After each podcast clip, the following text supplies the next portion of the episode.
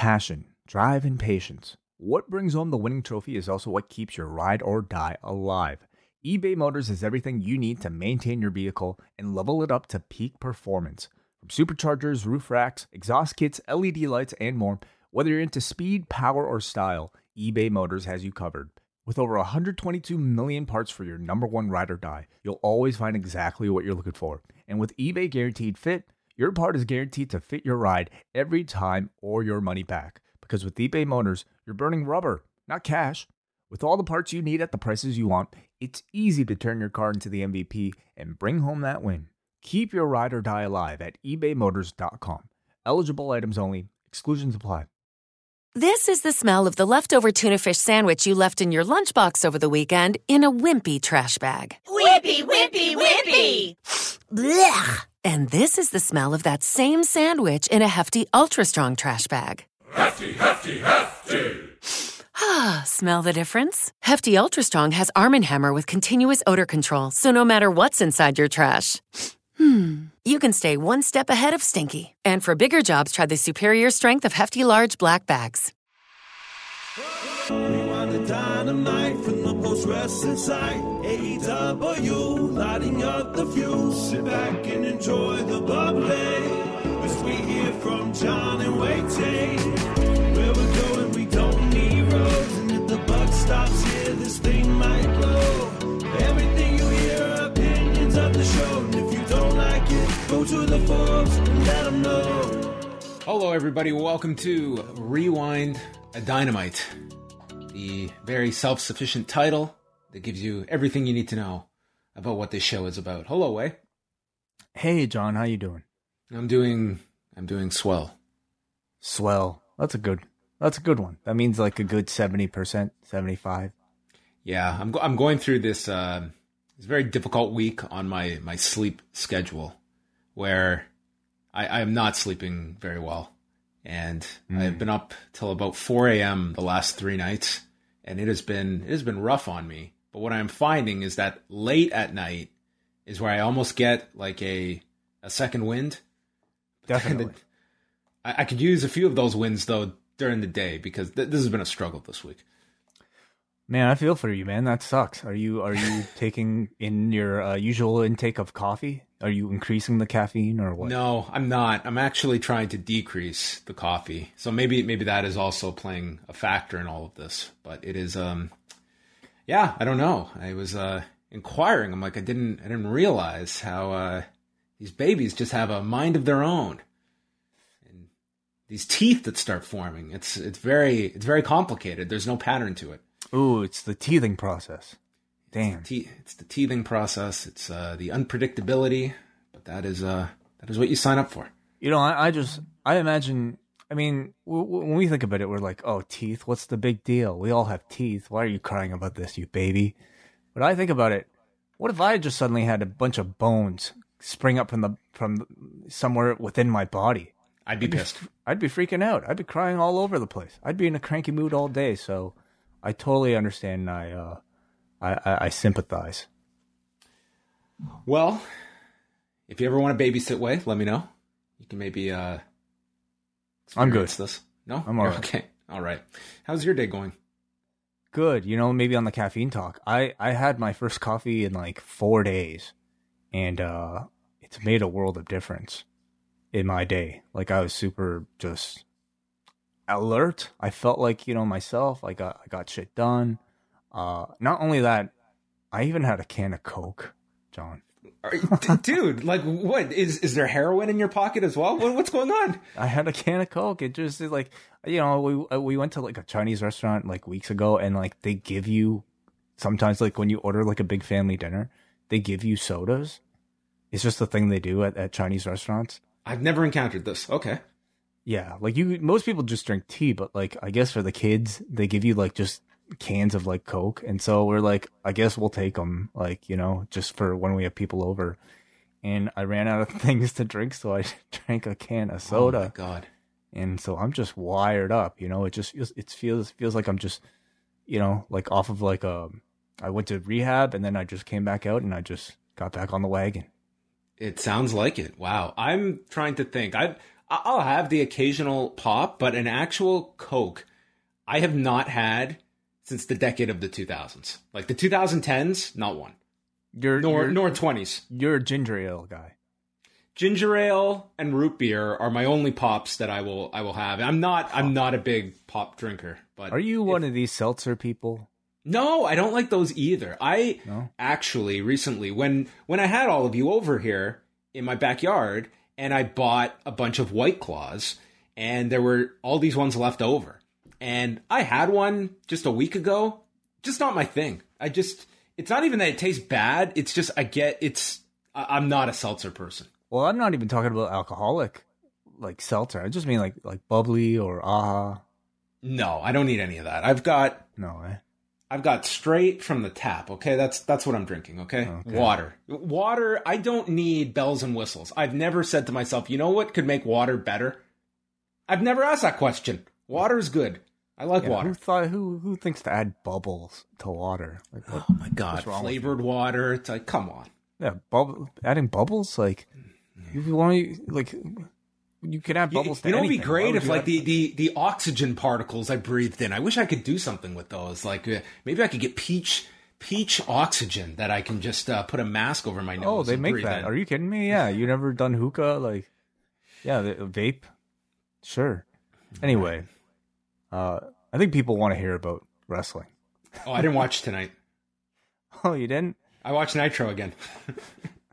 Dude, could we have gone like in a weird way? Maybe Charlie Bastillo thought, you know what? There's going to be this big episode of Dynamite. What if they watch the worst wrestling show 24 hours before they watch one of the best? I, I, he had carefully planned this. Absolutely. Yeah. I think I think that might have been the plan. Uh, we're going to get to Dynamite, and first off, I want to mention that coming up, we've got a lot of G1 coverage coming your way. Wai and I are back at it on Thursday. We'll have another show Friday, and we're going to squeeze one in on Sunday before Extreme Rules. So the the grind is is on. Yeah, I totally forgot about this. Um, that we're gonna watch a G one tonight, or really tomorrow morning, and then talking about it tomorrow. But yeah, it, it starts a three two day stretch, and then Sunday. So we have a lot of, of stuff coming up, including, of course, Rampage, uh, Rewind at SmackDown, and then Extreme Rules on Sunday. Yeah, we will be back on Friday night. Special start time of 12:15. We're going after midnight on Friday night. That I'm I don't care how good the shows are on Friday night. I'm not looking forward to sitting down for four straight hours and then doing a show after. That's going to be a long night. But we will be live 12:15. We are not doing calls on Friday night. Have mercy on my soul is the reason. And we will be doing calls on Sunday night because we are making the Extreme Rules post show available to all patrons. Usually it's just double double, ice cap and espresso, but all you one milk, one sugar patrons out there, it's your lucky pay per view because we are breaking the rules for Extreme Rules. That is correct. Yeah, all patrons will be able to listen live and call in Sunday night after WWE Extreme Rules. And if that's not incentive enough to watch this pay per view, I don't know what is. And of course, in addition to that, you get all of our bonus shows, including the Nitro review we, just did, including every single G1 show throughout the month of September. So go check all of that out and MCU later We'll also drop on Thursday for all mm-hmm. members of the Post Wrestling Cafe. It'll be me, WH Park, and Brent Chittenden Whoa. talking about Party Thor, this new, new crazy, wacky edition of What If that just came out yesterday. Okay, well, Oh, one last thing. British Wrestling Adventure comes out tomorrow. experience. It's an adventure Oh, every shit. week, but it's truly an experience most. Yeah, you know, it is. It is it's Bushby and Thompson's Wrestling Adventure. That's what I meant. They're all, they they just have all these uh description this very vivid descriptions of what they do on Thursdays. Yes, yes. Anyway, so they're they're going to talk about Black Cole Sun, a PWG show featuring Kyle O'Reilly taking on Ricochet and Roderick Strong. So tune Who? in for that. Who's Kyle O'Reilly facing? Ricochet and Roderick Strong. I'm not familiar with this. The Ricochet. Won't he exists or he Did exists? he go there. anywhere? One of those flash in the pans in PWG lore. All right. Well, let's talk about a few news items before we get to Grand Slam. Uh, we every so often we stop recording on Monday night, and then some big big news happens within an hour. Such was the case Monday. Tetsuya Naito out of the G1 and due to a significant knee injury. And if it's an injury, it's going to be pretty damn significant to remove him from the G1. And this creates a whole ripple effect for the G1 where it is intricately booked. All of the wins and losses are designed to get you to your destination. And with a guy like Naito out with eight matches to go, pure chaos, pardon the pun.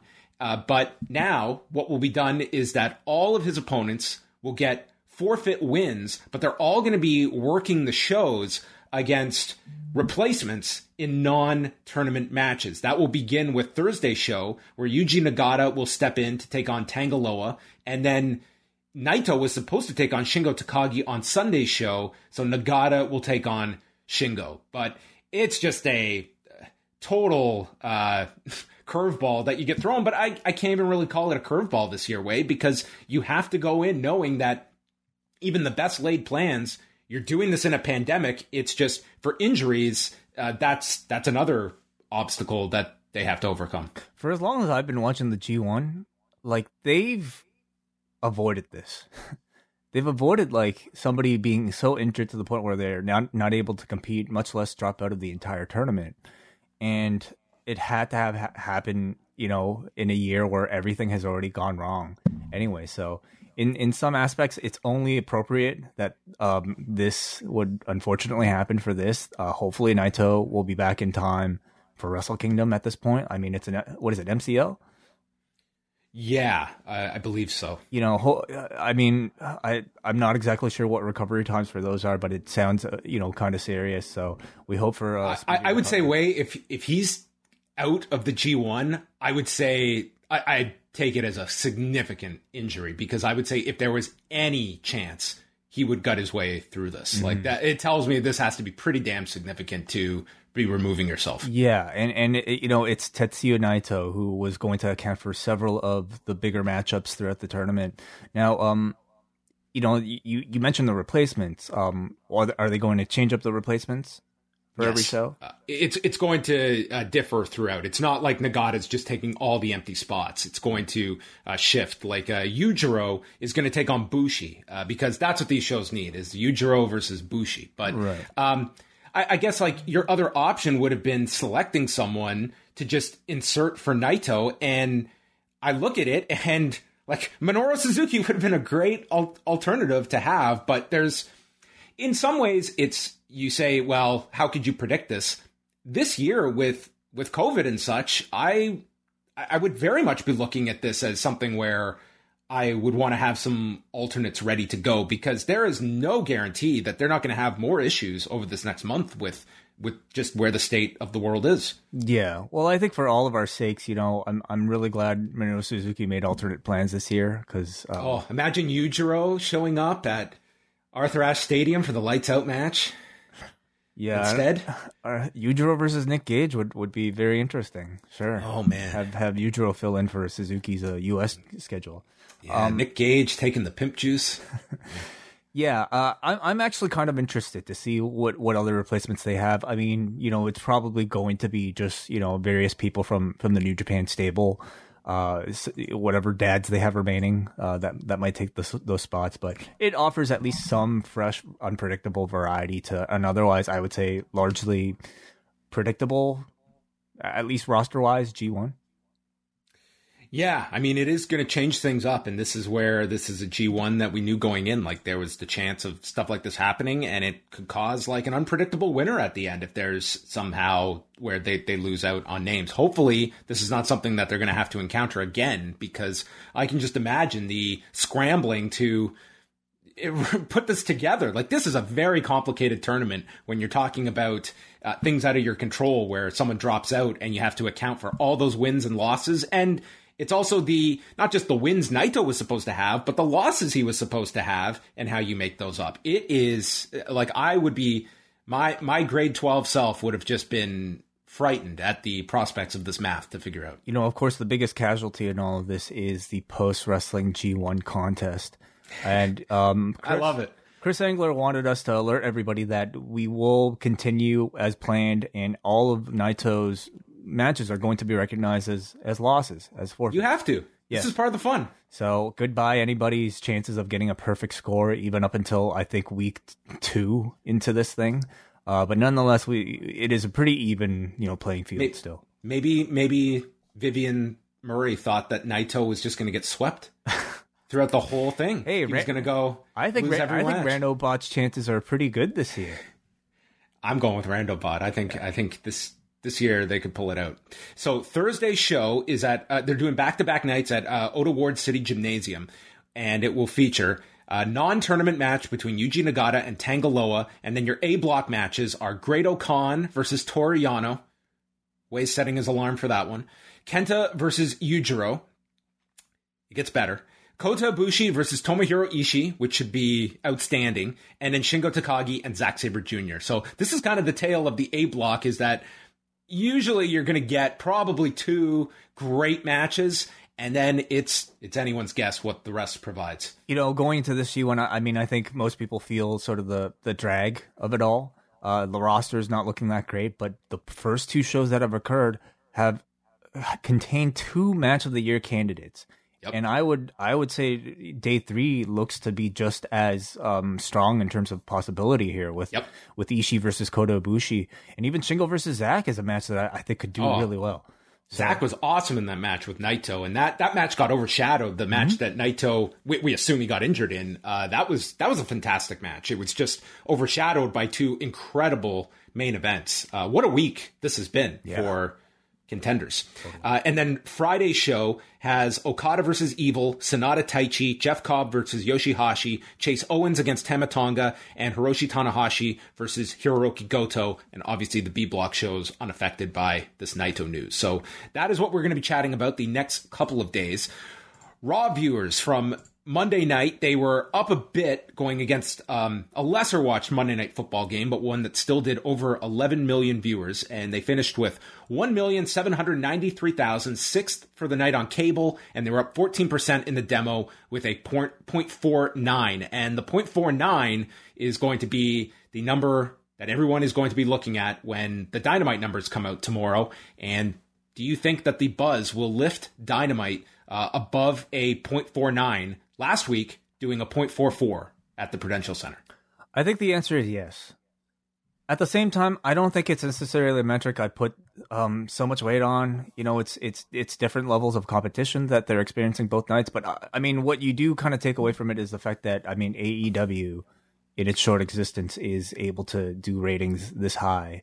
Um, you know, obviously with a very stacked card as usual, but I, I don't necessarily like making these sort of direct comparisons just because they happen in the same week. Well, Raw as well on Monday uh, in Canada, they did 184,000 viewers, uh, probably hit by the coverage of the federal election.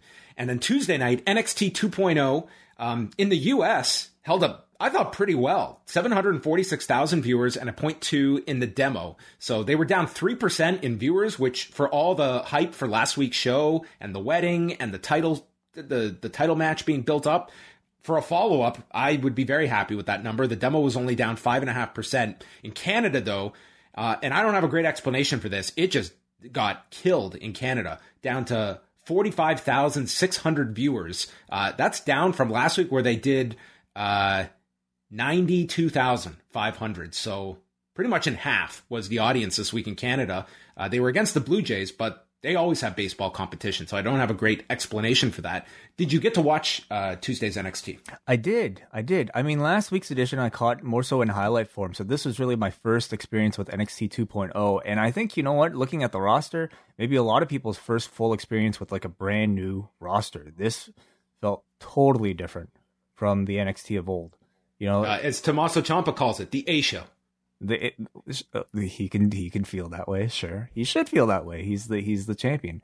But this was a show where we were pretty much introduced to all the people that you usually do not see uh, in the performance center who who have been training. And you know what? Like, I know it's very different. It's not the super indie of old. It's not the takeover. I think we all fondly remember. But uh, taking it for what it is, and that's a show for developing talent.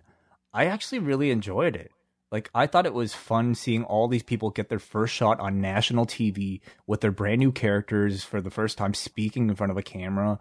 Um, and I thought like it, it to me it was just like, like it was it was fresh in that aspect and and like the ability to to just kind of to to sense that for all of these people this was a very important show and it almost felt like an independent kind of like school assembly like play that everybody was was working on. I, I Dude, enjoyed it. I had such a similar reaction both weeks that this felt like a like if we had watched a reality show on all these people about wrestling and at the end they had to put on a show. Mm-hmm. Like it feels there's some very heavy camp. I, like I compared in my update today to elements of like the like mid 80s Jim, Jim Crockett promotions where it was just quick, short squash matches and promos mixed with like elements of glow where it's these some totally over the top characters. Like everyone has a character to them. Everybody is either, you know, there it's a heavy percentage of athletic backgrounds that we're seeing here.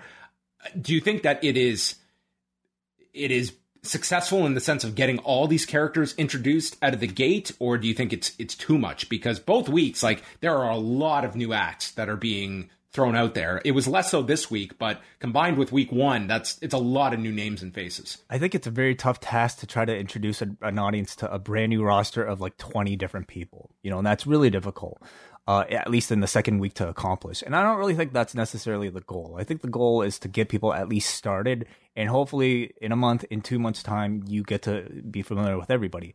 I think the goal with the, at least these first couple episodes is that you at least remember one or two names. I certainly think that they've accomplished that with Bron Breakker.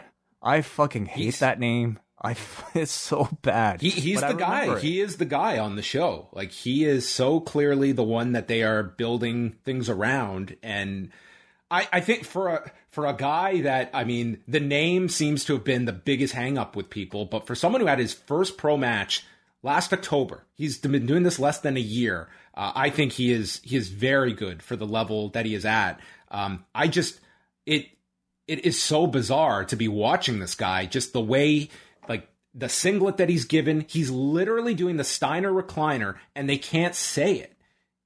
Yeah, I, I, who knows what the idea is behind it. Like I, I I don't know. There's some weird philosophy that I guess they have that where they don't want to directly draw the the line, but if you know, and don't you give know. him the recliner. It's like you're almost begging for it by you make Beth have to. It's a recliner. It just at sounds least, so. At least if you're gonna be if you're gonna be coy about it, at least like call it the breaker recliner or something. You know, give him the Franken breaker or something like that. Like I just uh, the thing is is this guy is getting over like even on the internet because of the similarities to his to his lineage and and that especially came across the moment this man opened his mouth you know the internet was a buzz talking about how much this guy sounds you know like his dad and like his uncle uh and for that level of experience i was actually really impressed by his comfort level on the microphone and in the ring and clearly they are too because they are immediately pushing him towards the title picture Tommaso Ciampa yeah, I think so. I think this guy's going to be rushed there. I'm looking at this guy as I just hope he's not rushed to the main roster too soon. Like he he needs time to develop. Like he's in the spot he should be, but you know there is a lot to this whole revamp, and part of it is kind of the, the endorsement of this system will be quickly funneling people up to the main roster. That's the sole function. This is not about career talent that is going to stay here. It is about well we're, we're going to see over time what the roles of your Ciampas and Kyle O'Reillys and such are. But you know, you're looking at your Ridge Hollands and Bron Breakkers, and I will say the um, Lash Legend that they introduced on Tuesday night. This is uh, these An- names. I'm sorry. I know it's. It, this oh. is uh, Anriel Howard, who is 24 years old, and she is one of the biggest like athletic prospects that they have signed. She played in the WNBA and what was interesting is that she is debuting next week. And you would think that, okay, high level athlete, you would assume like she probably, you would hope, takes to the physical side. They are giving her an interview segment to host. And that tells me they are very confident in her being able to carry that and the personality side, which, if they have that confidence in her to give her this segment, um, coupled with the athletic background, to, to me, she is the one to watch here. Like, I think I have very high expectations for her, and I think they do as well. It, it, it's for reasons like that of like you know seeing the real life co- consequence of of you know this person that they just signed off of this thing performing on TV for the first time with on live TV with no no tightrope. Yep. That makes the show actually really interesting to me. It's not going to be the show where you'll watch and expect you know a five star classic, but I think it's enjoyable in a different way. Um, I also was interested in them pushing Dante Chen, uh, somebody that they promoted very heavily as their first Singaporean born star, and just even even doing a quick Google search on the guy. I mean, I feel like already paying dividends in terms of coverage on uh, in Southeast Asia. He's he's um, gotten like a lot of of like print media uh, mm-hmm. that has covered him because of that. Exactly, exactly. Uh, you know, in ring, like we didn't really get to see a whole lot. Um, He's so. pretty green, even in the minute that we, we saw him in. But they are like outside of like the cruiserweight title match and the main event. Like we're talking two to three minute matches. They are keeping these very short. Yeah, yeah. So I mean, it is what it is, but it, uh, uh, like we have to look at the, these shows not necessarily as vehicles again for these five star classics. They are vehicles to for business for the WWE. This is know? the last segment of Saturday Night Live where they throw something out there and it's the, like the last sketch of the night and we see if something's going to get over and they they bring those characters back. Like that's what mm. the hmm. show is somewhat becoming. I want to get your thoughts on a few of the characters that they're introducing. I really enjoy the former Harlem Bravado as Andre Chase, who they're giving like a Bobby Knight character to. Uh, I really enjoyed the segment where he just uh, is teaching and almost doing like a Dean Douglas breaking down how Odyssey Jones failed and then being asked, Didn't you lose in the tournament? Who the fuck did you ever beat? A lot of swearing on this show too that they are introducing here, but I, I, thought he played this character very well. I didn't think he got over too well at the wedding segment last week, uh, but this week they they put more of a focus on him, and I I liked the character this week. I I, I liked it too. I, I guess I just kind of question it because of its similarities to the Tommaso Ciampa, or sorry, the the Timothy Thatcher gimmick. You know, um, it, it, I think this guy's going to be much more animated and playing it up. I suppose the whole like you know like teaching in front of a class thing felt felt a little too close in a short amount of time, but um, I'm I'm sure there's there's talent, and I, I hope that they're able to separate it a little bit in the future. How about uh, Joe Gacy woke social justice warrior, who of course uh, is a heel. Yeah, yeah. Uh, I found it very interesting, and I'm actually surprised it took WWE this long to. I mean, Daniel Bryan, I suppose, if you want to kind of consider, you know, a left leading heel, but this one, yeah, think, a guy against uh, pollution has yeah. to be a heel, yes. But you know, this one definitely a lot more on the political uh, spectrum of things, and and definitely kind of hitting those notes a little bit harder. And I actually I enjoyed it. Like for, for he, play, he played it well. I think yeah. like it's it's think, um you you really need a presence to to pull this role off. I thought he he did do that. Maybe maybe he will do a bit next month where he will explain I was invited to go to Saudi Arabia for a for a spot and I have turned it down. I will not work these Saudi Arabia shows. Yeah, he gets like a WWE championship match against Roman Reigns and he turned it down because of his morals. No, it's I don't think they're gonna hit it quite that hard. And and, and at no point, at least throughout, the segment yesterday, did I really find it off putting. I think everything kind of deserves, you know, uh, to, in pro wrestling, a lot of things in real life deserve us putting that microscope on it to to see if it could be lampooned. And as long as I think he can straddle that line to not offend, um, and really just maybe poke fun in in a I don't know lighthearted way, like I see no problem with it. And uh, another element was how they rolled out pretty much everything for next week. We're getting three title matches. They're doing the delayed match between Raquel Gonzalez and Frankie Monet, Io Shirai and Zoey Stark against Gigi Dolan and Jacy Jane for the women's tag titles. Roderick Strong against Grayson Waller for the Cruiserweight title after Strong beat Kushida for the title. A no DQ match between B-Fab and Elektra Lopez, which would suggest that that match has to go at least some amount of time, which is going to be ambitious for those two. And then the debut of Lashing Out with Lash Legend. Oh, God. So, so what is the taping schedule for these? Do you know, John? Like, I mean, they're doing them each Tuesday. They're all live, all of them.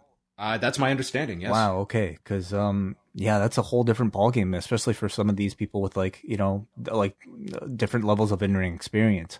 So maybe I mean in, in some in some ways it, it kind of adds a bit of extra intrigue to me, but on paper, like these aren't shows that are going to really excite anybody because nobody really knows who these people are. So I am actually you know surprised to see the the rating hold up, and uh, we'll see what how it does next week. My final point, my favorite, my favorite interaction. Apparently now Trey Baxter and Cora Jade are an item, and I was able to determine this because after Trey Baxter's one minute loss to Dante Chen, uh, he was in the back, and Cora Jade came to a very down and depressed Trey Baxter and said, which I'm sure all couples have this exact verbiage between them. How long have we been together? Cheer up! Dante looked like a superhero out there. And as she walked away, Baxter reflected, Superhero. Hmm. so I think we are about to get Trey almost a superhero. Oh, of course. Clearly, this is the every superhero origin. You lose Ash match. Baxter, maybe. Yeah. Which to me, I gave way too much thought to all of this. But to me, and I've only watched this one little interaction, would it have not had more legs to it if, if we presented Trey Baxter as like having a thing for Cora Jade and she wishes him luck before the match, then he loses. We have the same interaction, but they are not together yet. And in order to win her over, because she notes what a superhero that Dante is, that he tries to win her heart by becoming a superhero. Instead, they're already together. Man, that's some notebook. I gave dude. way too much thought to Cora Jade and Trey Baxter, but I feel this is so uh, Baxter backwards, this story. Yeah, I mean, they could do it that way. I mean, I, I imagine you might see further development with this storyline, where maybe they'll they'll tell us a breakup story. And in order Oh. to get to that, they will they wanted to start them off already as a couple. I I don't know. I, I'm sure we'll wait to see. We we do await. All right, those are our thoughts on NXT 2.0. oh. You can go download up next with Braden and Davey, who were at Arthur Ashe Stadium tonight. I know quite a few people that were at the show tonight. MJ is there, Cino's there, uh, Brian Mann is there, Ahmad Butt is there. Uh, a whole lot of our, our friends are there. So I hope they're having a great time. All right, we're going to move on over to Dynamite Grand Slam, the largest attendance in AEW history. Uh, the the attendance that they announced on television was twenty thousand one hundred and seventy seven, and we know that this was the largest non WWE event in the U.S. going back to 1999 uh, with WCW at the Georgia Dome. That's quite the stat. Wow. huge, huge event for AEW's history. And I mean, what can you say about this crowd other than it went live and it was like this sustained roar? It was insane to hear these 20,000 people. Uh, yeah, yeah, and not just twenty thousand people like that. Um, kind of like wrestling. These are twenty thousand people that love wrestling.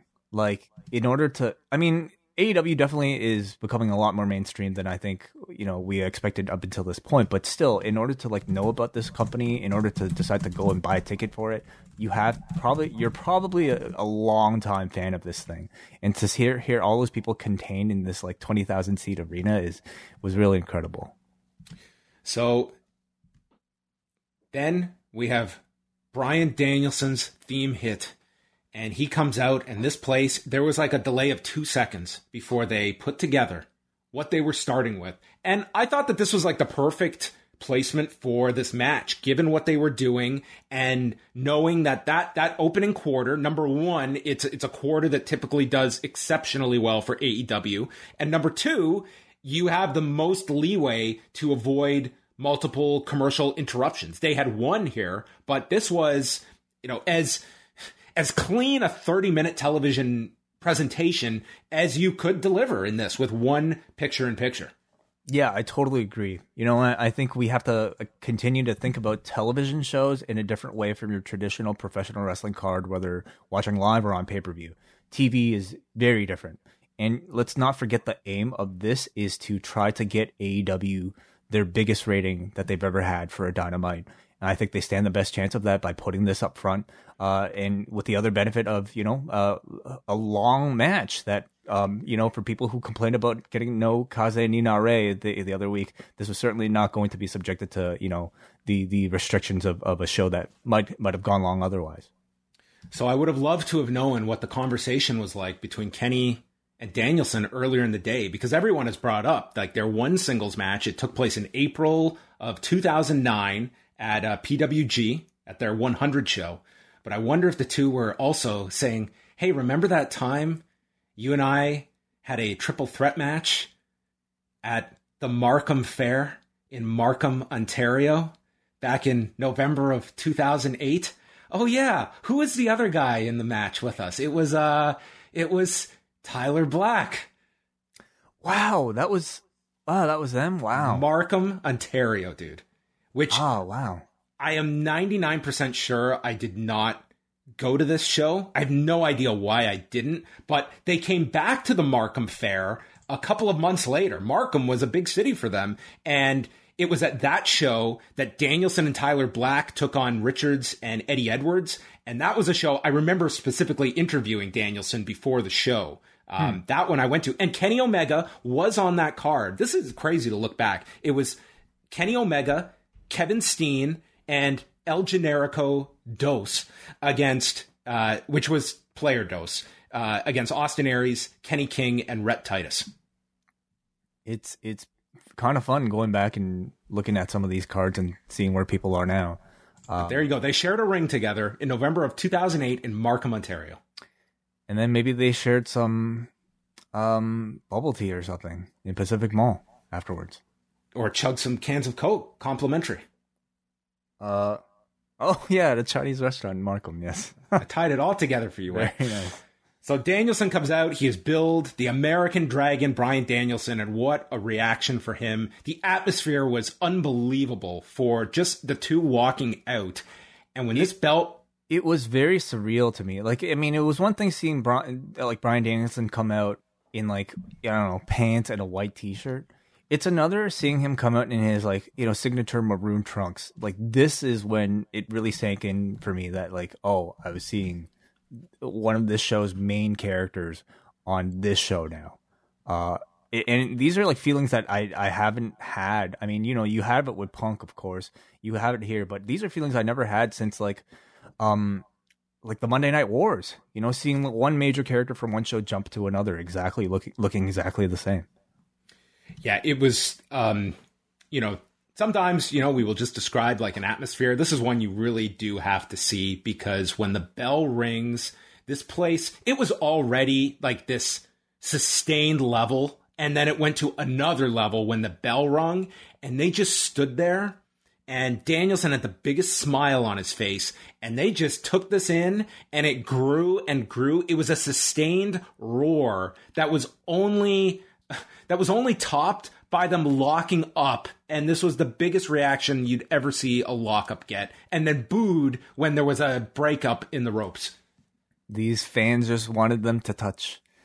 Um, there, there were definitely like big spurts of, you know, the, uh, you're going to get your fucking head kicked in chant going here. And I was honestly impressed, like, given how, like, non-existent that chant was throughout the WWE and how briefly Bryan might have mentioned it in some interviews this week how much people jumped onto that chant. And it was not near like I would say even maybe I don't know would you even say 50% capacity at its at its peak?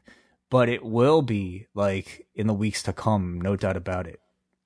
Yeah um it's it starts and it's just you know they're they're just like going back and forth here, and this crowd is just into every little thing and just watching Danielson stomp the elbow. They worked up into chops. I will say, uh, not like surprised at all, but it was just interesting to see the fact that the the chops all elicited the same woos you would always expect, and it's not surprising to me. I mean, at this point, the chops are kind of dis. I mean, we always think of Flair, and, and he's the one who's popularizing them, and the the reason why we're, we're we're wooing. But it's almost disassociated now. It's almost just a natural reaction, like it a, a, a, a you know reflex that you give when you see somebody do a chop. Yeah, and I and I did not think that that was was going to change. It was more so just the fact that this is just this is a fresh news story, and what and was that if you were performers, would you lean on the chops on a on a show like this, knowing that? I would honestly like. We we can maybe like you know uh, question the man's uh, decisions, but I mean this is ultimately a wrestling move. Yes, it's one he popularized, but it's also a staple of many professional wrestling matches uh, and many people's professional wrestling move sets. That I, you know, it's it's I I don't think about it too much personally. I doubt the wrestlers are. Probably not, um, and and I wouldn't even discourage um, as well from from going that direction. It was more so just interesting to see how the crowd would react.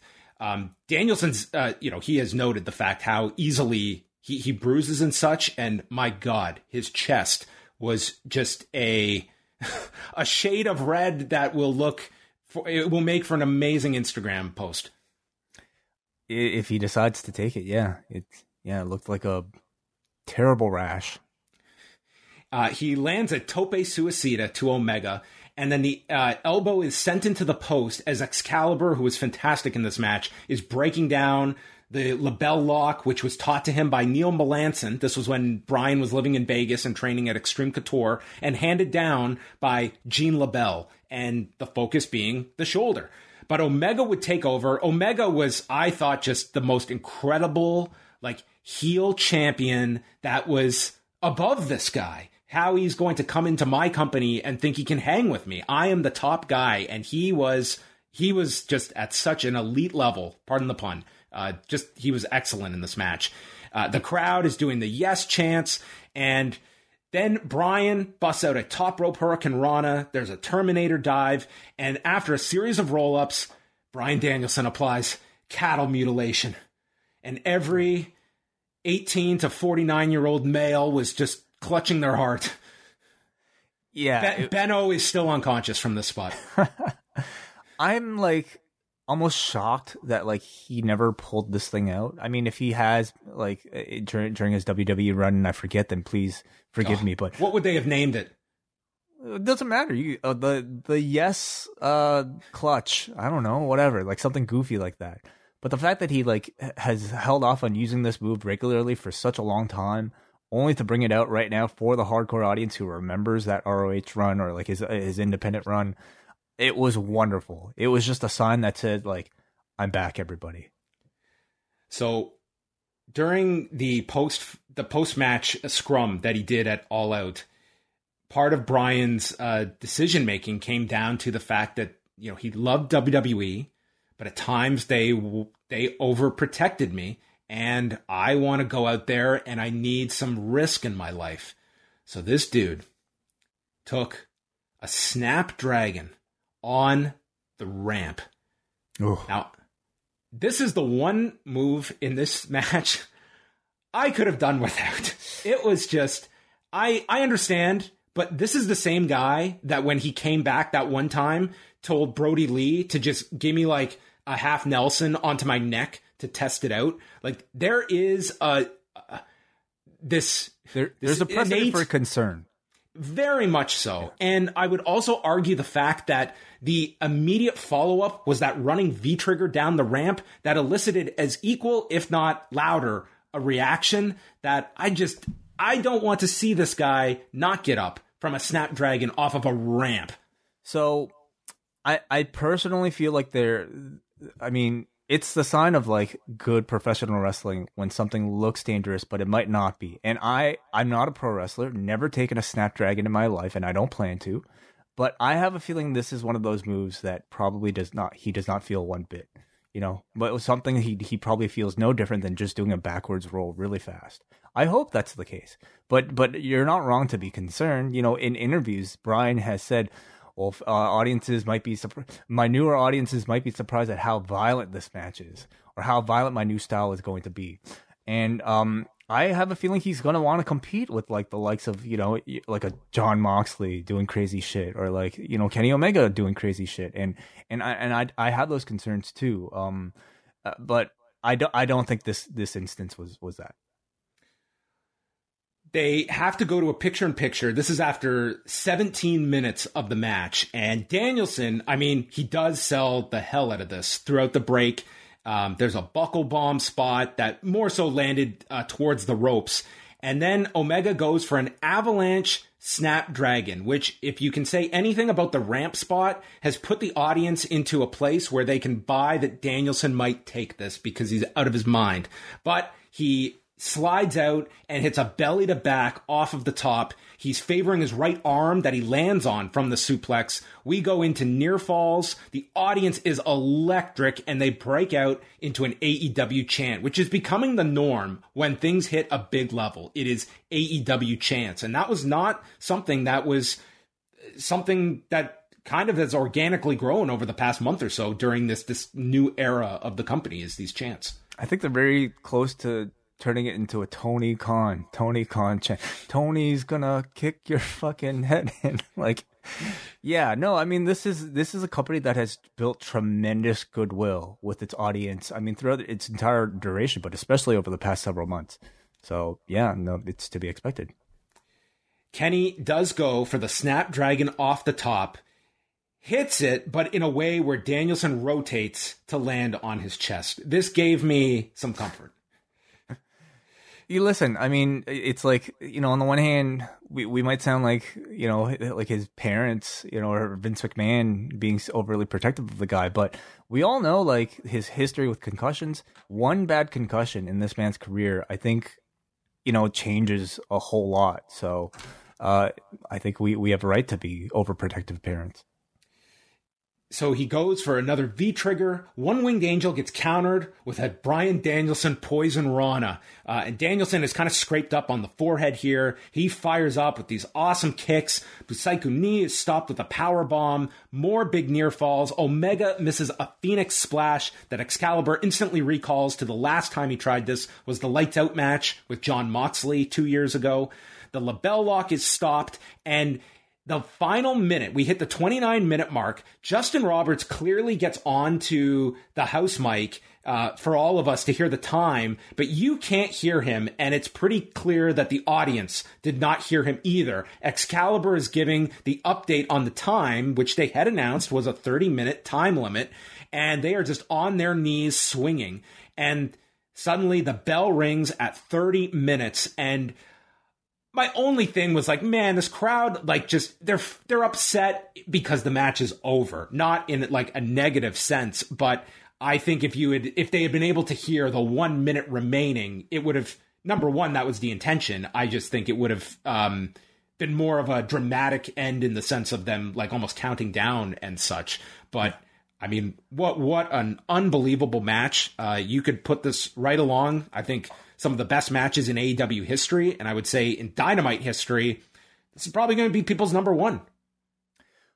Yeah, it's so hard for me to like remember some of the others at the moment, but I mean, a lot of the ones I think in recent you know memory took place during the pandemic era. So outside of the pandemic era, absolutely. this is going to get more remembered because of Danielson, because of the crowd, like that is going to put this one over the top. I think for a lot of people when they're are thinking, but it's um, I, I, thought it was just an incredible, incredible match. I, I I'm I'm totally with you. I I I I'm also with you about the you know the the countdown thing. You know, I I, I think the drama could have been heightened with a bit more attention called to the counting down. I mm-hmm. think it was it must have been to them like a, a, a philosophical decision to not do the count like you know New Japan might like in New Japan like the guy actually like would say like We'll, we'll you get the updates every every five minutes. One minute, and then like thirty seconds, and then like fifteen seconds, and then 10, 9, 8, 7, blah blah blah. I think that would have added a whole lot here. I do um, too. But you know, maybe it was their creative decision to like not do it, and and well, I think they they wanted Justin Roberts to announce it. It's just I think there was a problem with like the audio that it didn't come out. Like it just sounded muffled when he but, got on there. But he didn't even I only heard like 30 seconds or like maybe or maybe it was like one minute. I don't know. One minute. I didn't hear any any attempts at, at, at updating it throughout, and, and, that's when I think like you you really have to ramp up the the call towards the end. But how can you really complain so much about this match? Like you can't. I just I just felt bad that like this actually led to boos at the end, but it was yeah, it was a, it's a natural reaction. People weren't booing the quality of the match; they were booing the fact that it was over. it was over and they wanted more, which is the desired reaction. That's the whole point of this match is that you want to see the extended match and get to its conclusion. So this this accomplished its goal and then some. completely. You got every bit of the dream match that I think people wanted. Um, you knew this was going to go to a rematch anyway. Everybody, this was not for the title. Like, in, in, whatever happened here, you were going to get a rematch, and keeping it inconclusive enough, you know, just like uh, Shuri and Hayashi Shita, you like you know built to a rematch just like that very easily. It was thirty minutes of magic, and the match itself was like actually quite basic. You know, every other both both guys work on each other's body parts, but it was the star power of the two and the chemistry between the two that was what made it. Um, and this crowd and this atmosphere were just amazing. You know, Bryan uh, did in an interview talk about uh, maybe an enhanced level of aggression and violence. I noticed a bit of added aggression, but to be quite honest, I think towards the end of his WWE run, he was already showing a bit of that. So I can't really say that I noticed too much of a drastic different style from Bryan Danielson here compared to his WWE self. I, I thought this was a, a much more like dangerous match in terms of just certain elements uh, of it. That I mean, Bryan, like you could see that certainly with some of like the Roman matches that they were. I think you were seeing elements of this, but this, I, I don't know. Th- this to me did feel like you were very much removed from like your your restrictions that you would have in. WWE. You know, in, in, in terms of maybe some of the spots he took from Kenny, yeah, maybe I would agree with that. And of course, we got the return of the cattle mutilation. Um, but I also feel like this is a Bryan that is fresh off of 10 plus years or however long, how long was he in the WWE? 10 years? It's 20, 20 uh, 2009 with the the brief uh, tie firing. right, that's right. 10 plus years in the WWE. I think we are going to get a better Bryan Danielson in the weeks and months to come as he gets, you know, more accustomed to like modern guys like a Daniel Garcia or Darby Allin. And so whenever they plan on doing this rematch, I, I actually think they'll do, they'll probably have a better match than this. This was pretty to come out and do a hard 30 with Kenny Omega at this level. Uh, this was this was exceptional, and I would be very interested to hear uh, his thoughts about this experience because I go back to that interview he did a few months ago, and forgive me, I forget uh, where he had stated this was when he went out for WrestleMania this year. He's in the main event, and he felt nothing. Mm-hmm. Yeah. I would be very curious to see what this experience was like because I imagine it was. Uh, it did not seem like this guy was walking out and not feeling anything. He mentioned he was nervous for this, like, you know, more so than anything in his post retirement run. So, um, I, I, I hope he has plenty more of these experiences to come. The SuperKliq is out. This is when Bryan is going for the LeBell lock, and the SuperKliq runs out. They're helping Kenny, and Excalibur explains that Danielson would have won with one more minute to go. Almost makes you wonder if they knew that the time was ending when, when it did. That's the other thing too. I felt like usually, like in these cases, I think the announcers would have like filled in the audience a little bit more. And I mean, when I heard the Excalibur line, I was like, well, maybe they were working towards the the LeBell lock spot, and hmm. Because that was the story. If he had one more minute, and the way it ended was they're just on their knees trading strikes. yeah, yeah, So Cole and the Bucks are out. They triple super kick Danielson, and then Christian and Jurassic Express run out, and it's just a they clear the ring and they plug that coming up next is CM Punk's interview, which was the perfect thing to follow this. You do not want to throw a match in there. That said, I think AEW breaks a lot of the conventions we have that if there was a match to follow this, I'm I'm not thinking that it's it was going to die. Nothing was going to die on this show. yeah. I, I noticed. I, I felt this was actually one of the more interesting aspects of this show. The fact that they took their two biggest stars and put them in back-to-back segments off the t- top of the show. Conventional wisdom would tell a promoter to space out these big segments throughout the show, but you know, this is the same type of guy who who put a Bryan Danielson debut right after an Adam Cole debut, and left people talking about that being the best close to a pay per view of all time. Um, I I'm very interested to see what the the graphs are going to look like coming out of the viewership for for this one. You know, we know this show will probably have peaked with the opening, um, and probably until Punk as well. But how high is that ceiling? Because you're throwing everything in there in this first 45 minutes. And how will it affect the overall average? And how many of these people who watch, who tuned in for uh, Kenny Omega, bryan Danielson, and CM Punk stuck around for the rest of the show? And and if you see a solid level of retention, I think you have to look at like the atmosphere and this crowd. And if you hook them for, you know, once this punk interview was done, we're talking 40 minutes into this show. Mm-hmm. I, I, think you're kind of set in your ways. It's like, man, I'm a, I'm attached to my coach here. I think I'm going to watch the rest of this thing. And it's, it's a super hot crowd. I'm like, this was, this was a happening, as Gorilla Monsoon would say. You probably like cracked open a can of Coke somewhere during the punk thing, Pepsi actually, and uh, you you got to finish your soda, so you're probably sticking around. But it's um it's you know like so much of this is about building habits, right? Building habits for new viewers to tune in at this time and to stick around for the entire thing, not just casually flipping in for a match and then tuning out. So well, I, am very interested to see to see what the ratings are like. My final point on the match is it did really make me lament this past weekend, those two G1 main events and the atmosphere that was missing that I think would have they would have had very much so for those two matches on on both nights that they're limited in how the audience can engage with them but when you think about I mean even I mean it was a much smaller crowd we're talking like 2000 people for those shows but nonetheless it's it's something that um, I think in a perfect scenario those matches would have had unbelievable reactions to. It's hard for you know um, wrestling promotions in pandemic um, stricken countries, or at least countries that I don't know still enforce like these types of rules to to compete with with the on air product. But I mean, you're gonna have a Hiroshi Tanahashi Kazuchika Okada match at some point in the next few years, I would imagine. You might see a Bryan Danielson Hiroshi Tanahashi match at some point. Maybe, maybe. You know, did you find it interesting? Because like, uh, forgive me, because uh, like he did two interviews, and uh, one of them I believe was with Barstool. There was a yeah where he was asked about Zack Sabre Jr. And he mentioned oh, yeah. he, he wants to his the story is going after Zack Sabre Jr., who has taken over his Wrestling Observer Award. Yeah. So he said he wanted to wrestle Zack Sabre Jr. in England. And I mean, I know AEW has plans to run England and they have the relationship with New Japan Pro Wrestling, but like he was very, very specific about it. Does it make you wonder what the terms and parameters of his current contract are um, beyond New Japan, even? Uh, for Danielson, yeah, I I would imagine like it seems like he, I, I would think like he has a similar deal to like a Moxley.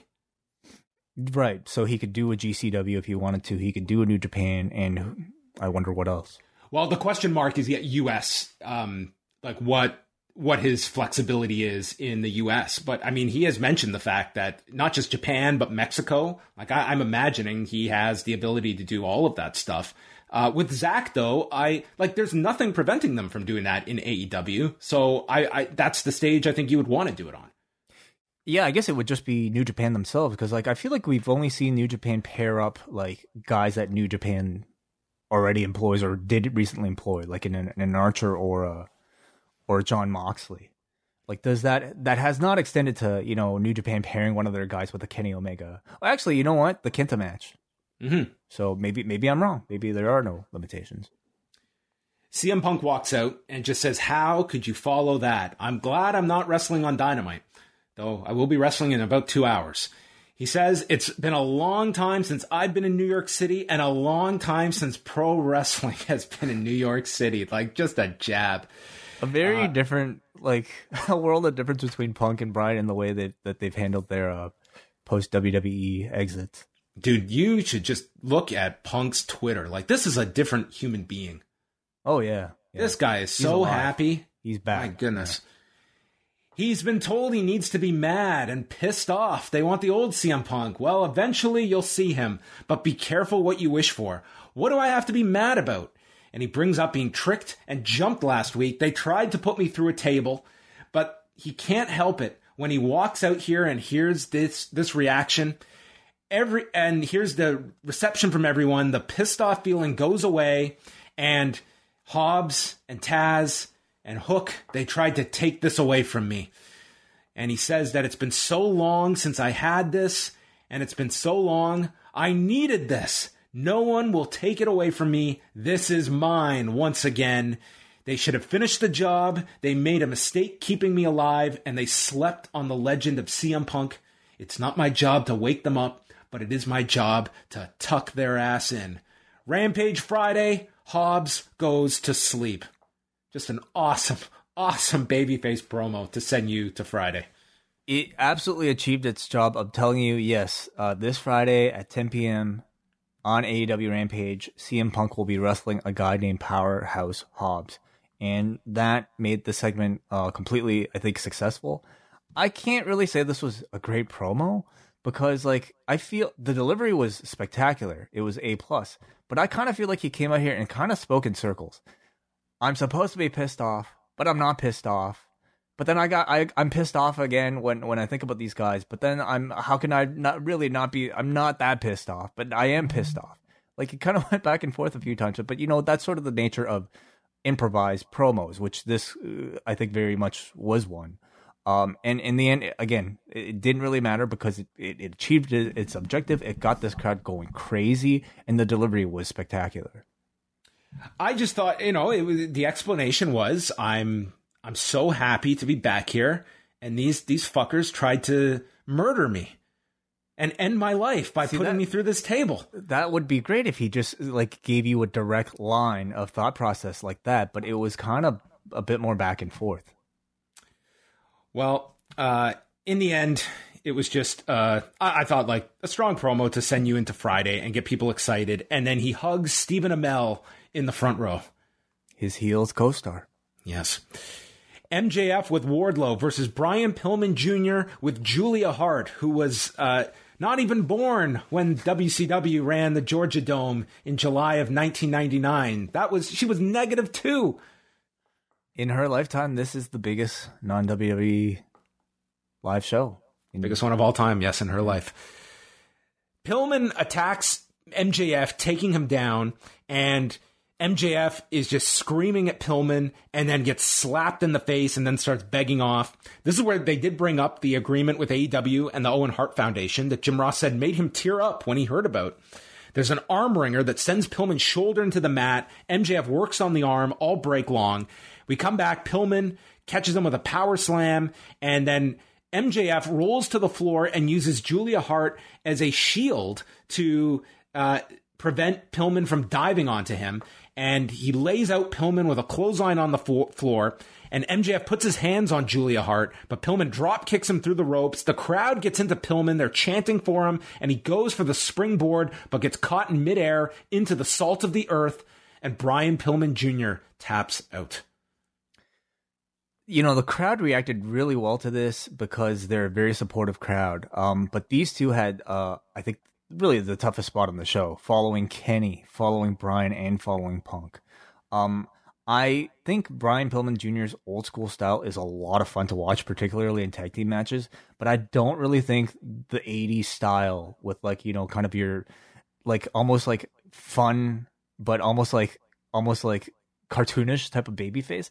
I don't think it really worked in this spot. He didn't channel enough aggression for the level of grudge match this was supposed to be. Like once MJF laid down the gauntlet with the Metheny promo, mm-hmm. like this becomes like a blood feud. And to me, Pillman just he never got to that level. Like you could see the mechanics working. Like this is what I'm supposed to be doing now. It just to me it it's just it wasn't natural enough and displayed that kind of aggressiveness that it needed to reach. I think to to be at the level that that promo warranted this this match to be, and Pillman's response.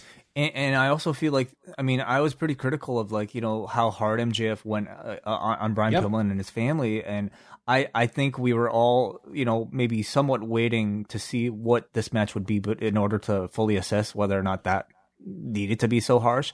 I, I think at the very least we were expecting a big near fall from Brian Pillman Jr. here to really kind of like I don't know, like screw MJF in some way, embarrass MJF in some way. I don't really feel like we got that. You know, this was a bit of a straightforward MJF win on a guy that is far lower than him in, in, in terms of rank.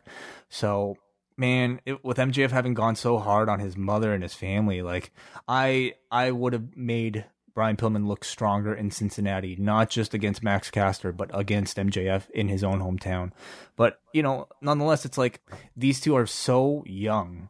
They're going to like th- they're going to get chance after chance after chance and this is already like you know a, a, time to get a big spotlight. But did i come out of the show really kind of thinking about really either of these two in particular brian pillman jr not that much.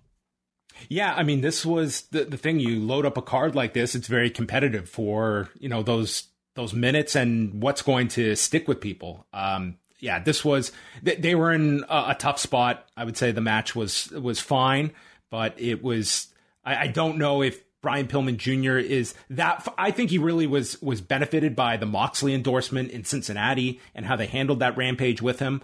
Um, but we'll see what the follow up is because this kind of does beg for something with Pillman Jr. after this. With MJF, you mean, or no? I just think in general, like he has to sell this loss in some way. I don't want to see it just dropped and that you came up short here. I mean, if this spins him off into something or changes his character in some way. I think that that could be at least a path that there's a reason for this loss and then moving from it. It's I and I conversely I I wouldn't want to see him beat MJF either at this time. Yeah. Because I think that's a, that's a larger uh, picture for MJF that you'd be, you know, just s- screwing with. We could see him cost him a win or cost him a loss.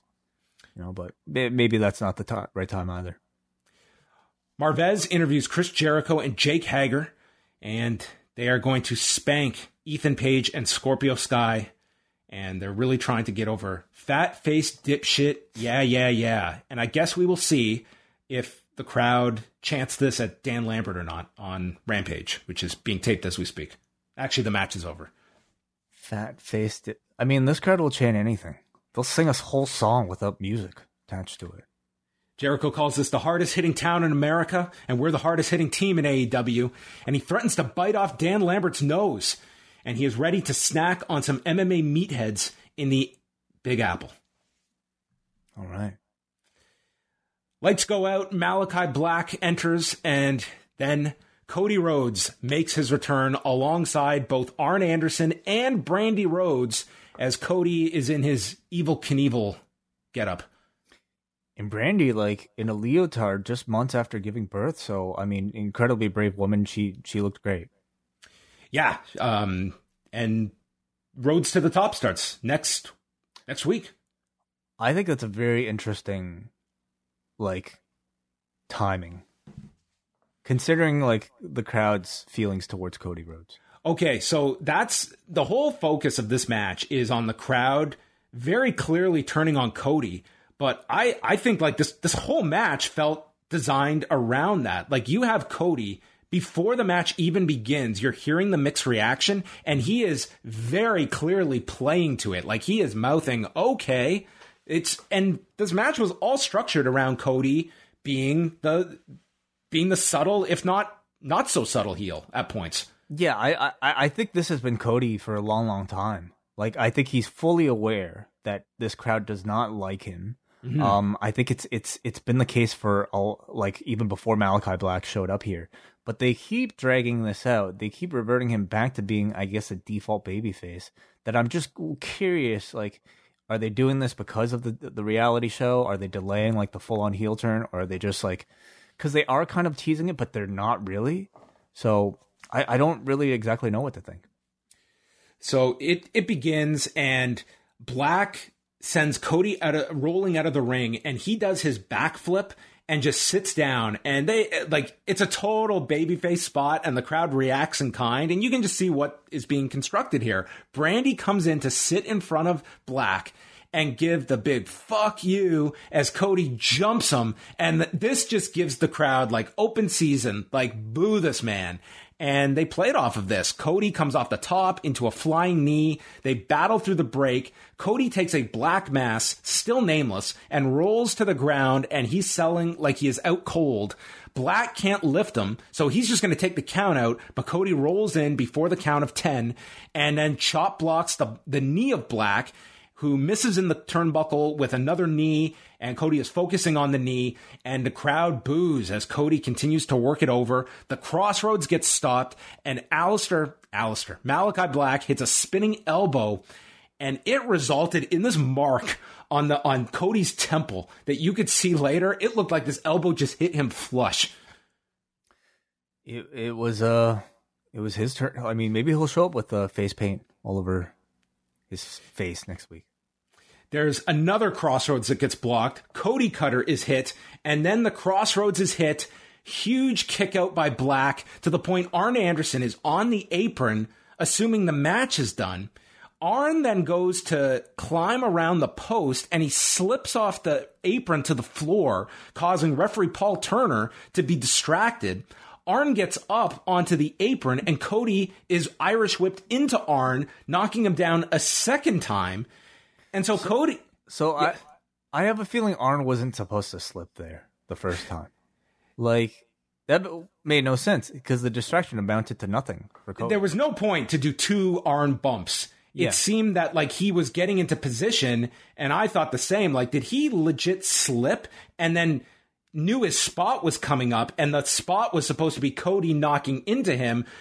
In a weird way, like uh, I'm not criticizing. It's like you, it's very hard to think on your feet, but it's like the spot was achieved where Arn falls, giving Paul Turner the out to be turning his back, and Cody just going into the next sequence where he's capitalizing off of this. But obviously, they needed the physicality with but that wasn't Cody really, hitting but, Arn. but that wasn't the spot they designed. The spot they designed was Arn, uh, Cody or was it Malachi bumping into Arn and then Cody going down to check on Arn, which is what you got ultimately. Wasn't no, no, no. Wasn't it Cody was was sent into Arn and Arn, and Cody knocked Arn over? I- yeah, sure, yeah. That that I, I forget who who bumped into Arn, but the the idea was for Cody to go down and check on Arn. To and then Arn just like swats him away. He's like, "Fuck off." Well, he was like, "Go back to the match. Don't check on me." Um, but I mean, seeing the guy fall twice, of course, I would have, ch- I would have checked on him too. Uh, Arn, you you you've taken more bumps tonight than you have in the last decade. holy shit! But I, I don't think he was supposed to fall that first time. I don't think so either, because it made no sense for him to fall twice. Uh, so Cody is told, "Don't worry about me." He starts attacking Malachi and then nails Paul Turner, sending him away.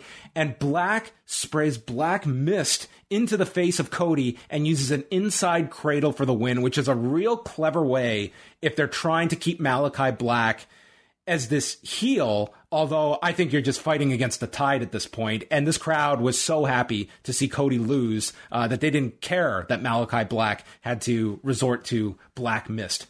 I'm feeling like they're they're not really trying to like get people to boo Malachi Black. I think they're just going with this because they know he's cool. As long as as long as people like him enough to want to stick around to watch his matches, I don't think Tony Khan cares that much.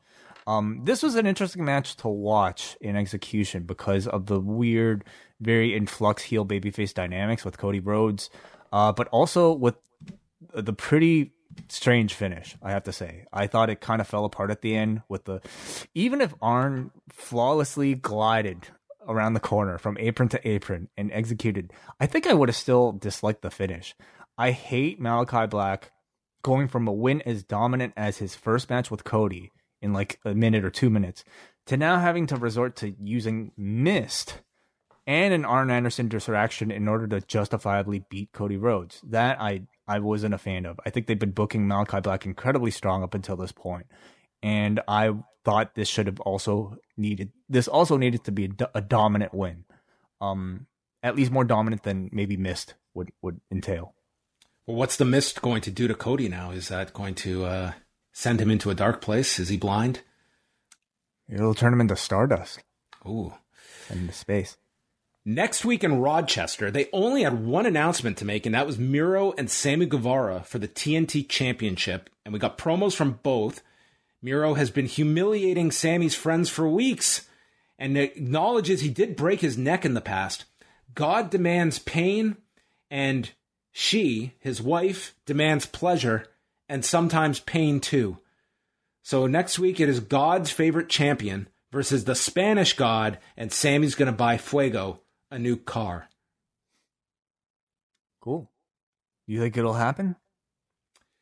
The title Like, switch, change? Yeah.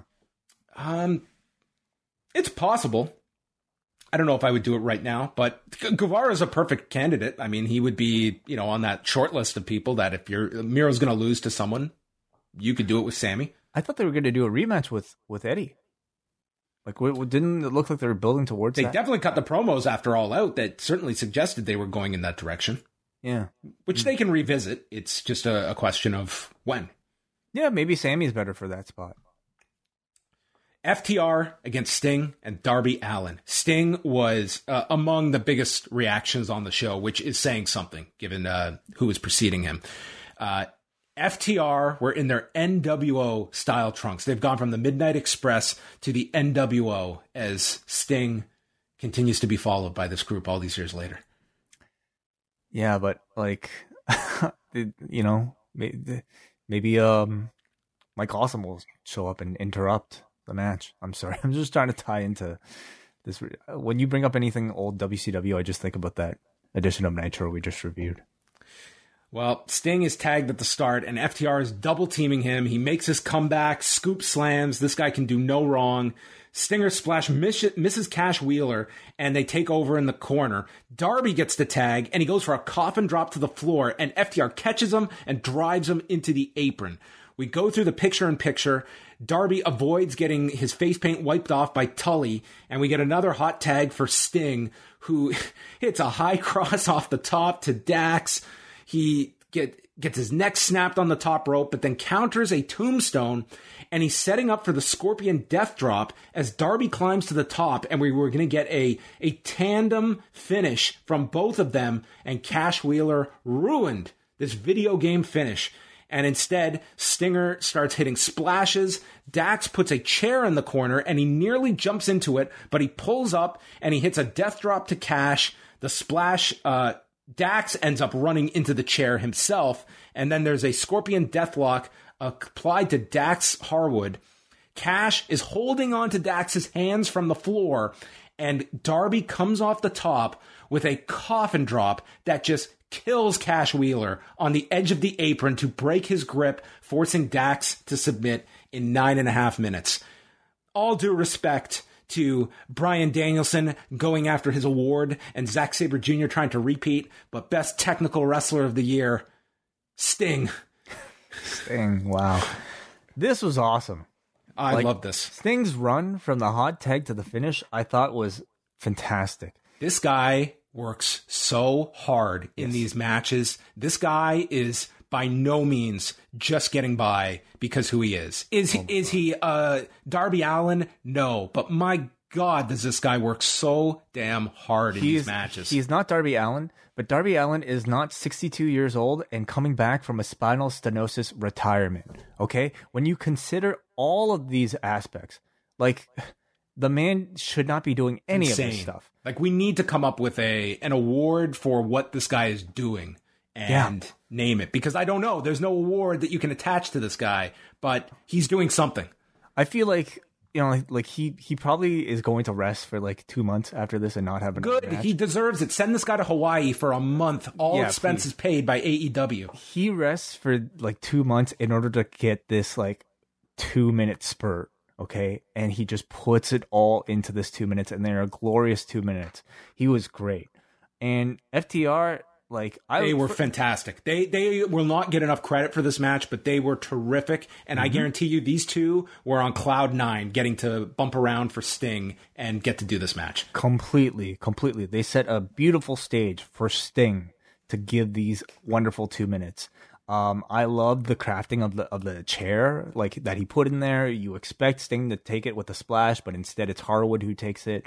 And I mean, Darby is just like it, this. Really is a mutually beneficial relationship that he has with Sting, where Darby greatly benefits from I think Sting's added star power. Look at these live reactions that this team gets. Darby would probably get it on his own, but it's heightened that much more.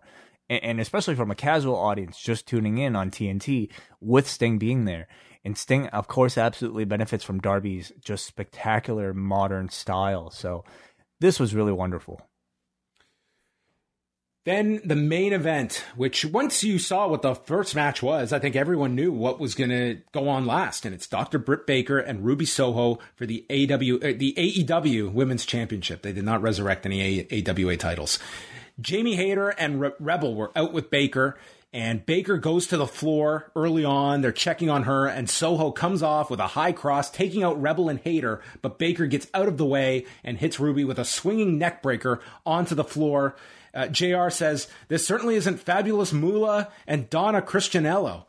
and they mention Ruby's double shoulder surgery that she had over the past few years. Baker rolls for the lockjaw, can't apply it, and then eventually Rebel puts the glove on her hand, and Baker just gives a middle finger to the camera. She misses with the stomp, and Soho twists on the knee of Baker, lands a senton. Baker comes back with a super kick, and then Baker climbs the turnbuckle. She's teasing the Pittsburgh Sunrise, but Soho battles her on the turnbuckle, ending with Baker hitting an air raid crash, which played into the shoulders uh, as she landed on them, and we get a near fall for Baker. Ruby is then driven onto the steps between the legs of Baker, and Baker just hit the nastiest looking stomp that Ruby just took like like a shotgun going off as she goes into the mat, and another huge near fall Baker starts arguing with Aubrey Edwards, and all of a sudden, Ruby gets up and hits her kick, the no future, then hits one to Rebel. Yeah, I think it's a probably a Sex Pistols reference. She she takes out Rebel with one, and then Jamie Hayter is on the other side of the ring and snaps Ruby's neck on the top rope. Baker has recovered, and this allows her to apply lockjaw, and Ruby taps at 12 minutes and 35 seconds a very good match and a very worthy main event on this stacked edition of Dynamite. Um, immense pressure for these two, especially. I mean, both of them really equally, but I, I, I feel like for Ruby Soho, especially like only having one. I mean, this is his her first big match in in Dynamite, and to main event at least on TV this incredibly massive show. I thought she and Britt Baker put on a really, really stellar performance. Uh, she, I thought Ruby looked great. You know, already she comes across as one of the more seasoned performers on this women's roster. It was really refreshing to me to see the crowd give a heel reaction to Britt Baker in a match because that is all due to how much they love Ruby Soho. You have a baby face finally in this match that people like enough to want to see dethrone Britt Baker. Um, and while like the current chase for her towards the title is probably ending, I think the crowd loves her so much that I'm almost positive there's going to be a title reign for her in the future. But Britt is still really hot right now, and I think the person to dethrone her at the moment is still Thunder Rosa. Yeah, I, I thought they had a really nice match. Um, I thought, in particular, once they got to like the, the closing minutes, I think that's when they they really hit their stride, and the audience was very receptive to the near falls and I, I, I like to see the fact that they position them here. I think that's part of your star creation is perception and some of these big shows putting your women's championship on last like that over time it establishes this is a main event championship. I mean we just saw you know the the women's tag titles on raw switch in a two and a half minute match in the middle of the show. And i think that just over time that same perception can work on the negative. And i like the idea of the way they structured this match wise uh, on top of it. And that was our first two of four hours at Arthur Ashe Stadium. As I'm continually getting notes, the show is still going on as we speak here at uh, 20 to midnight uh, with that crowd. I'm certain are still up for the show. And let's spoil the whole show right now. It'll be on the website tonight, folks. You I'm can kidding. check it I'm out. I'm kidding, everybody. Everybody's just shutting off the podcast. Um, are, are yeah. people? Uh, let me ask you this question: Are people seriously going to try and avoid these for two days? Yes, these results. I think wow. so. That's, I think so. I personally. That's a think commitment. So. Yeah. Wow. I mean, they they managed to do it for previous editions of, of Rampage. You know, if you care, you care. If you want to seek it out, you can. But yeah. I imagine we'll at least get a whole lot of buzz though about like, wow, this match was great, or yeah. Like I, I think you'll probably get a lot of that, but I, I think people care enough about these shows to not to want not to have it spoiled for them it was a tremendous edition of Dynamite. It was a big statement for the company going into New York with this level of crowd. Um, the number is going to be greatly analyzed on Thursday to reflect what the hype was like and interest for this show. Uh, because sometimes, like, great quality doesn't always translate to big number, but this one had exceptional hype behind it that I'm anticipating. I do not think they will hit their record for 18 to 49. That's such a high number that they hit for that first show, but total audience, I think that's that's within striking distance. Yeah, yeah. Uh, it's I, I don't even want to venture a guess, but um, I I think this will do really well, and I'm particularly interested in the quarter hours for this one, just to see how you know how the layout of putting Bryan Danielson and Kenny Omega and CM Punk out there in the first 45 minutes helped out or affected the rest of the show. So let's head on over to the forum because I imagine we have some feedback for tonight's event, and we're going to start off with the poll. And tonight, Wai on a scale of one to ten, this show generated an 8.88. Ooh, very lu- triple eights. Triple eights. Very lucky. Do you know yesterday? I saw this from Lenny Leonard actually. That it was the at 9:21 it would have been like the t- god, the 21st hour of the 21st day of the 21st year of the 21st century. It was something crazy. Like all 21s yesterday. Um, I did not know that. Nor do you care. Let's go to the feedback. I mean, it's sorry. I'm sorry, Wai. I'm trying to make These conversation. types of stats are no, no. It's it's fascinating, but it's like they're so arbitrary. Like it, it's a human created thing, and it's not to mention. I mean, in every time zone, it's it's happening at a different time. So, Remember when Bound for Glory took place on 10, 10, 10? oh, who could forget that? Yeah. Let's start with Noah from Vaughan. Tonight was definitely a grand slam. The show went by so fast and felt like a huge pay per view. Omega and Bryan put on my favorite singles match of the year, and yet I still think they can top it in their next encounter. They have set an increasingly high bar for the next one uh, on top of it that you would think, like, no time limit or something to that effect. But I think in the rematch, yeah, potentially. Uh, but I think the rematch, you you have to go over 30. Absolutely. Yeah, I think so. Or, or some sort of like there must be a winner type of thing. Yeah. All time great episode, Noah says. It will be remembered for a long time. This was the best episode of Dynamite yet. 10 out of 10. All right, we got a Jesse who says, "Good show tonight. The Kenny Omega Bryan Danielson match was awesome. I love the ending, and it leaves it wide open for a rematch. Cody was seen as the heel in his match with Malachi. Hopefully, what we saw tonight was the beginning of a heel turn. I do question the way the matches were set up. I didn't understand why Omega Danielson went on first, and every match after that was not going to be able to follow it. I thought when they announced the women's match as the main event that we would see a title change, but we didn't. Eight out of 10. Yeah, again, Jesse, you know, a lot of the conversation we had earlier on was um, maybe about this being a TV show and that being very different from um, what you would do for a pay per view. You know, the idea here is not necessarily to peak in terms of match quality, but to peak in terms of viewership. And philosophically, I think they have a strategy here. And as well, I mean, there you're running a bit of a risk if you are booking a 30 minute match for TV and you've got to make sure all those four matches before it all hit their times because you've pretty much got to start entrances by 9:15 and get get everything in order to get your 30 minutes of TV time. And if you miss time mm-hmm. that, you've screwed up the end of your show. Yeah, I imagine in a scenario like this, if they decided to go with this for the main event, they probably would have like scrapped something. But then somebody would have been pissed that their favorite wrestler didn't get a match. So this was probably the best decision for all of those reasons. Hmm And I think as well, you're looking at if if this match is starting at you know 920, 925, I think people are looking at it. That's you know it's it's kind of telling the tale. Starting it, I think it, it does leave the outcome with, with some doubt. I I thought they made the right call. I feel pretty confident in that. Brett from Texas, amazing opener. I couldn't hear any time updates, and even though I was expecting a draw, it seemed to come out of nowhere. Still a top match of the year and adds to the eventual pay per view match. The rest of the matches were solid. Time flew by, but I couldn't help but think that the show would have benefited from a high flying, flippy shit match, especially to show new eyes how AEW can be different. Where's where's my flippy shit?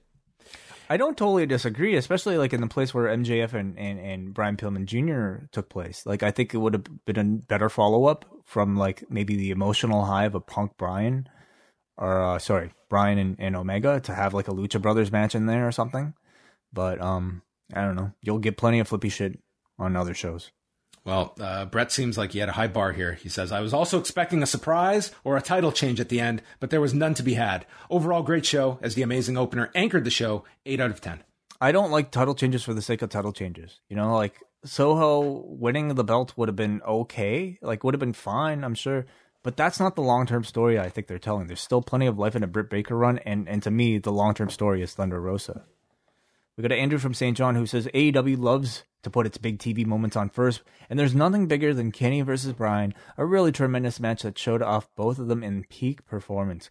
Going in, I felt myself wishing the show was on a pay per view, but it absolutely. I wish I could have paid for this. Who do I give? oh my, my God, they to? gave it to me. Oh my God. Can I just like throw money out the window or something? Uh, throw flush it down the toilet. Uh, he says uh, he wishes this show was on a pay per view, uh, but it, we're just joking because yeah. Anyway, so but it absolutely transcended being a TV match to me. Totally had the atmosphere of a G1 block final. I only wish they had announced the time calls more clearly, and so the crowd could have built to the time limit rather than booed it. Love the main event. Hope we see more between the two. Black Cody was fun, and it presented Sting well. Okay, Muggin writes CM Punk had it right about not wrestling tonight. Who would want to follow Danielson and Omega? I mean, in a way, he kind of did. He did have to follow them just a bit later. Uh, it was an electric, outstanding opener that fulfilled me. The draw just begs for a rematch for even more superlatives. The rest of the show hummed along consistently. Punk's promo was fiery. Cody Malachi is nudging the former to go heel down the road, and the Baker Soho title match was good. Friday can't come soon enough. And finally, we got a Kate from Montreal who says, I feel I would need to watch much of the show again to properly evaluate it because I think I missed a bunch while I was recovering recovering from the amazing opener. It set a very high bar for the rematch that's obviously in the mail. But it's not like anyone else let me down, other than the camera operators and director during the Malakai Cody match. I was especially impressed with Sting, who I thought gave his best in ring performance tonight. I can't wait until I'm 62 so I can move like that. Although Tony Khan hasn't totally won my trust when it comes to the handling of the women's division, putting them in the main event tonight definitely helps. What should they do now to keep Ruby looking strong and energized? I think the way this match ended really does beg for the fact that Ruby had this match won, if not for her backup. And Ruby needs a squad. Ooh, okay. Hmm. The Soho squad. Um, Yeah. Hmm. The. Yeah, no, uh, who, who, I mean, obviously, yeah, like a bit of faction warfare, or at least her having some friends de- definitely would help. Who would you pair with her? I mean, you have no shortage of them on the on the roster, but you she, have she kind of already has established like a babyface team, right? Like Riho and uh, Statlander, I guess. That's right. I mean, they could they could uh, kind of emphasize that, or maybe uh, all of a sudden, uh, Runaway by Groove Coverage could just blast over the arena, What? and Groove and then you have. I told you about Groove Coverage. okay. They have a song called called in, Runaway. in one ear, out the other. Anyway, uh, maybe, maybe that that's something you could do with Ruby because that was the story here: is that she was just outnumbered. That's what it came down to. She took out the two, but it was the numbers game with Jamie Hayter. I think the Runaways is a totally cool stable name. All right. Well, maybe that's that's a way they can go. So, uh, very very strong edition of Dynamite, and they'll be back on Friday groove, night. Groove coverage. She should come out with with Go, li- everyone, everyone, go listen to to Runaway by Groove Coverage. Okay. All right, yeah. If they can score Rancid, I mean, maybe Tony Khan will have to put in a you know big offer. It's listen. It'd be worth uh, every every dime, folks, to to hear the the great. I don't, I don't want to get us kicked off, off YouTube. okay. I don't want this to cost I'll look money. it up on my own. All right. So that's it, Wai. We're back on Thursday. I'm glad I reminded you at the beginning of the show. G1 tomorrow. MCU later. You've got a busy day tomorrow. Yeah, yeah. Watching the G1 in the morning with my uh, coffee, maybe even a can of Coke. Who knows? Uh, recording a show with you sometime in the afternoon. So look out for that, patrons. And patrons also, don't forget Friday, you get that show. And then Sunday, live, Extreme Rules pay per view, live for all patrons. We'll even be taking some calls. So um, tune in. All right, and uh, and also Dark Side of the Ring on Thursday night. We'll be covering Chris Kanyon, so uh, I'm hoping I will get uh, time to see that at some point before Friday. But uh, we will do our best. So there you go. All the news can be found at postwrestling.com, including spoilers. So go check them out. They will be clearly labeled, and we will speak with you on Thursday with our G1 coverage. Good night.